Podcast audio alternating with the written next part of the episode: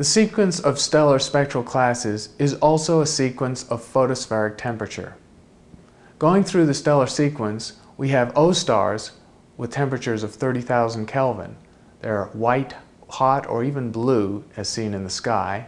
B stars, which are also bluish, with temperatures of 18,000 degrees Kelvin.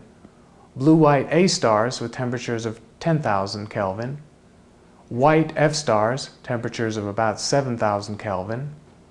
Yellowish white G stars, the Sun is a G star, with temperatures of about 5,500 Kelvin.